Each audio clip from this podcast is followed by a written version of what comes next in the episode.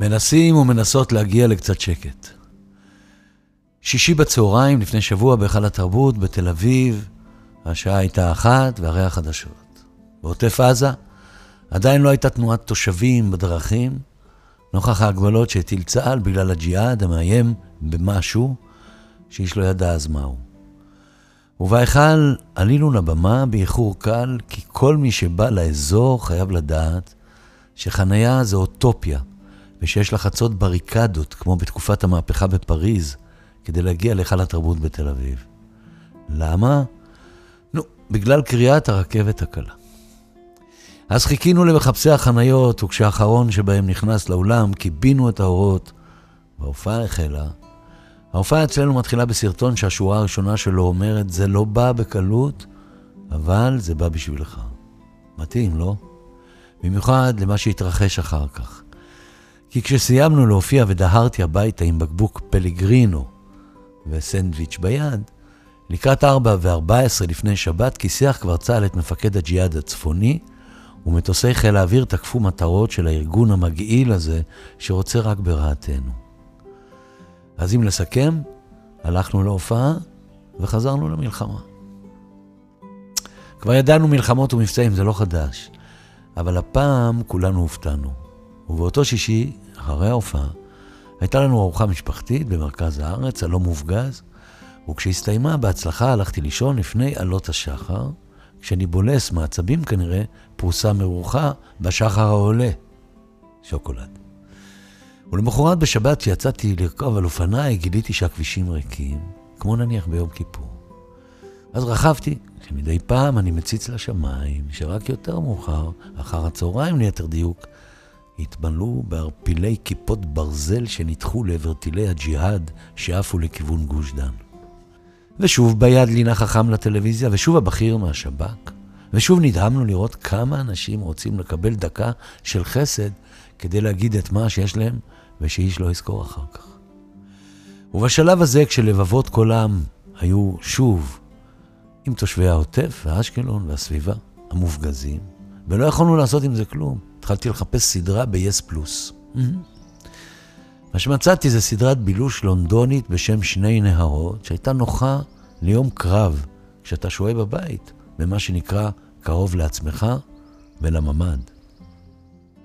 אני כותב את הטור הזה בתחילת השבוע, אחרי שכבר הוחלט על הפסקת אש, אבל כיוון שהכל שברירי, אז כל סטייה מהבנת המציאות אפשרית פה, ואי אפשר עדיין לדעת אה, מה בדיוק יהיה שלומנו בסופש. רק, כפי שאמרה מ"מ, המשתמשת הטבעית בלשון זכר ונקבה, כולנו מנסים ומנסות להגיע לקצת שקט. ואולי לא היא אמרה את זה, ורק מתאים לה להתנסח כך. אז נכון, תמיד תמיד ניסינו להגיע לקצת שקט בקופסה, אבל זה אף פעם לא ממש הצליח. הסבבים חזרו על עצמם, כמו גלגל ענק שהנכדים שלי דהרו עליו בלונה פארק לפני שבוע. קצת קפה לפתיחת הגרון. אגב, ביום ראשון בבוקר, כלומר ביום שני וחצי למבצע, מילאו את הפארק שלנו בעלות השחר רק רבע מהרצים הממלאים אותו בימים רגילים. האם זה היה בגלל המבצע? יש מצב, אבל גם כי רבים נסעו לחופשה בלונדון, הסביר לי מישהו. אוגוסט, לונדון. מה קורה בלונדון? תמהתי. נו, הופעה של ליידי גגה, הסבירו. אז ליבי הלך בעיקר אחרי הילדים, כי הם היו עצבניים בארוחת שישי, כמו חיות קטנות שחשות בסכנה. מתי תהיה כבר אזעקה? שאל ירדן בן השש. ומה יותר מסוכן, אזעקה או פצצה? הוסיף. ואני כמובן נזכרתי בילד בן השש, שירד בחשש למקלט ב-1956, במה שנקרא אז מבצע סיני. זה היה המקלט הראשון שלי, My Lovely Shelter, מקלטי האהוב. ואחרי שהקרבות נגמרו, כיוון שזה היה בית משותף, איפה שגרנו, בתל אביב, ירדתי לא פעם לאותו מקלט, ככה סתם להיזכר, להירפא, וכדי לחפש לי קצת שקט. אתם יודעים שילדים לא תמיד משתפים בתחושות שלהם, ובימים העתיקים ההם, כשאני הייתי ילד, ממש לא שיתפנו את הורינו בחרדות שלנו, הייתה שתיקה כללית.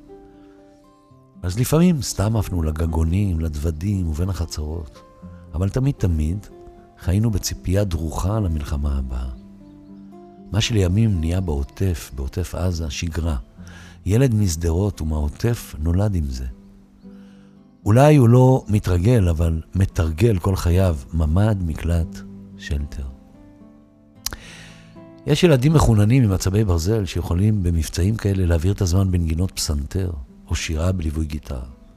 ויש ילדים עם נשמות עדינות שחורטים את הדבר הזה על לוח ליבם לתמיד. למראה האב מאשקלון, שנשא את הילד חסר האונים שלו כשנהייתה אזעקה, נחמצתי. והשאלה של ירדן, מה יותר גרוע, אזעקה או פצצה? רציתי לענות לו ששתיהן גרועות, אבל לא אמרתי לו את זה. זעתותים שנתפסים בשמלת אימם, ילמדו מהשחר העולה על חייהם את התורה של המלחמות בארץ הזאת. בעודי שב הביתה לפני שבועיים מקפריסין, נזכרתי בקטע מתוך כובעים של זכוכית, ספרה הנפלא של אחותי הסופרת נאוה סמל. הקטע הזה מתרחש בשדה התעופה לא עוד לפני שנים, וככה היא כתבה על זה פעם. בית הנתיבות, שדה התעופה, המה בני אדם שניצתו בקדחת מסעות. קיצור, ברצון לנסוע. האם ארזתם בעצמכם? שאל איש הביטחון את האבא, האישה והבן שהתלווה אליהם. ודאי, ענו לו. איש הביטחון ביקש מהאימא לפתוח את המזוודה, והיא התירה את הסבכים לאיתה. יותר מהר אימא, סינן הבן שלה, איתן היה שמו, שבטח התבייש מהקלמזיות, כלומר מהסרבול שלה. יש זמן, אמר הבודק בשלווה, והתיר אפילו קישור אחד בעצמו. אחר כך הסצנה ממשיכה כשהם נתקעים על תכולת המזוודה, ובעיקר על הלבנים, תחתונים, והתרופות הארוזות בשקיקים של קופת חולים. והופס, בתחתית המזוודה, תמונה של הבן איתן. זה מהטקס שלו, אמרה האם לאיש הביטחון, ולא הסתירה את גאוותה. זה כאשר קיבל את הדוקטורט. אמא, תפסיקי, רבאק, סינן איתן שהתחרפן. מה יש? אני צריכה להתבייש שיש לי בן כל כך מוצלח? אמרה, ואיש הביטחון חייך אליה. מה שהיה אחר כך זה שהבן, איתן, לא נסע איתם. הוא רק התלווה, כאמור, אל אביו ואימו ביציאה מהארץ, ופעם, אם, אם אתם זוכרים, אפשר היה להגיע עד למדרגות העולות. דבר אחד בטוח, זה לא היה טיול כיפי של חופש ללונדון וליידי גאגה. הם נסו להעיד נגד הנאצים. ומי היו איתן והאימא? נחשו.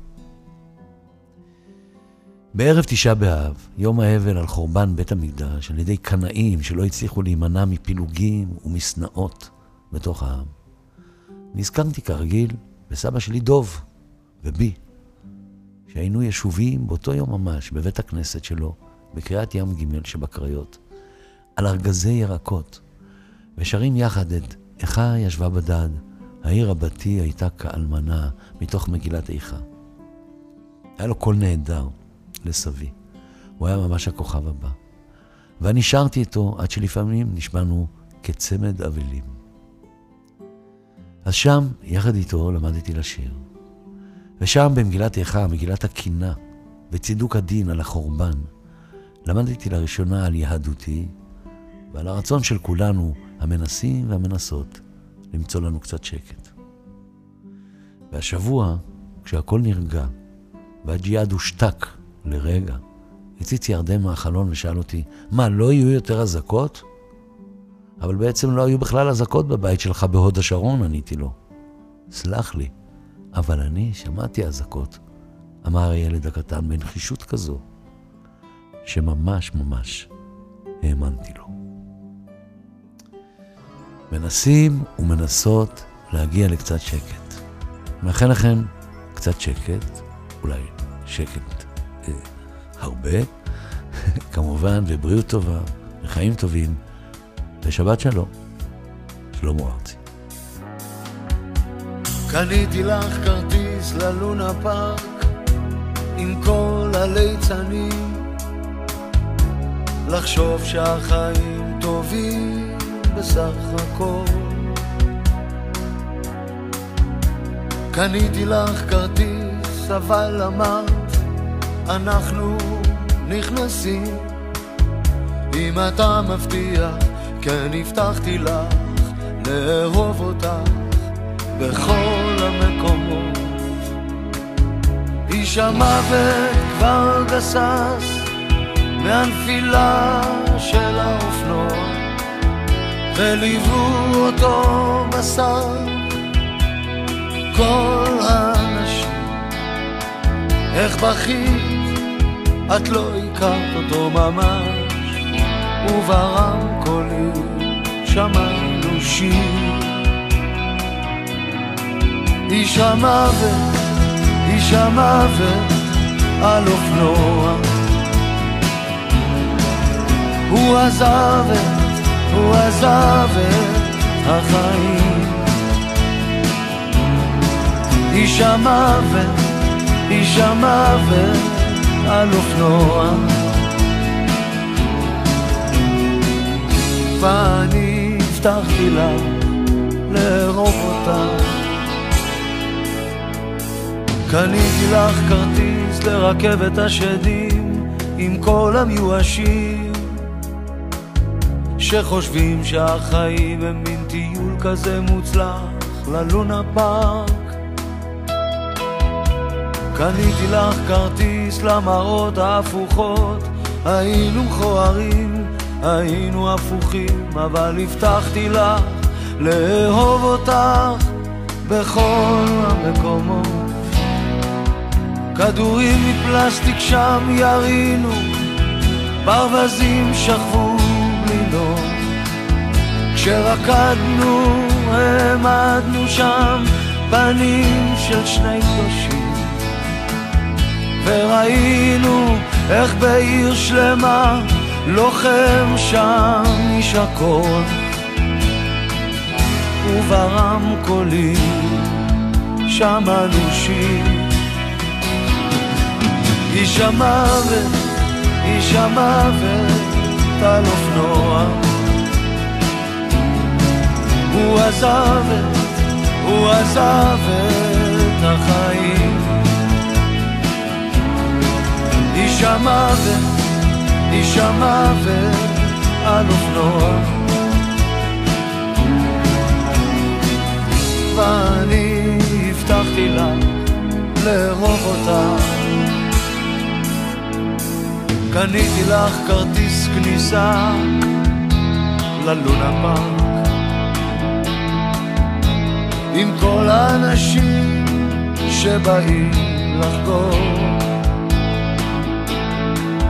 לקחת מהמגבלות חופשה לשחק מנחה. הרי יום אחד בעיר יצלצל הגום קניתי לך כרטיס, אבל אמרת אם אתה מבטיח לי לעם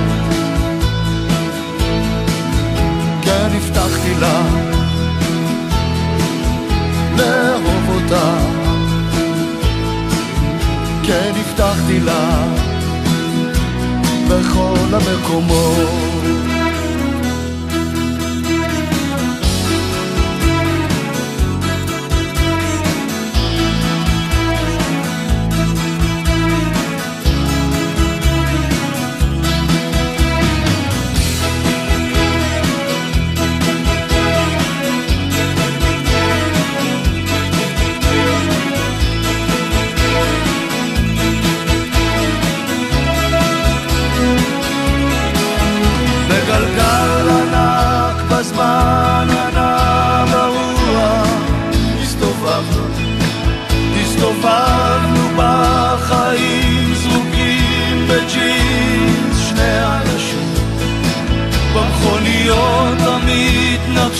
חלומות בגבול הים נגענו. וברמקולים שמענו שיר. איש המוות, קיר המוות על אופנו איש חדש ייסע הלילה על הקיר. האחרון נסע ללונה פארק גבוה. נשארו עוד כמה כרטיסים. איש המוות על קיר המוות על אופנו. איש חדש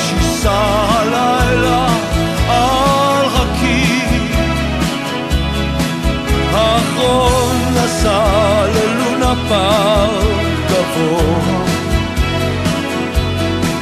נשארו עוד כמה כרטיסים. איש המוות, איש המוות על אופנוע.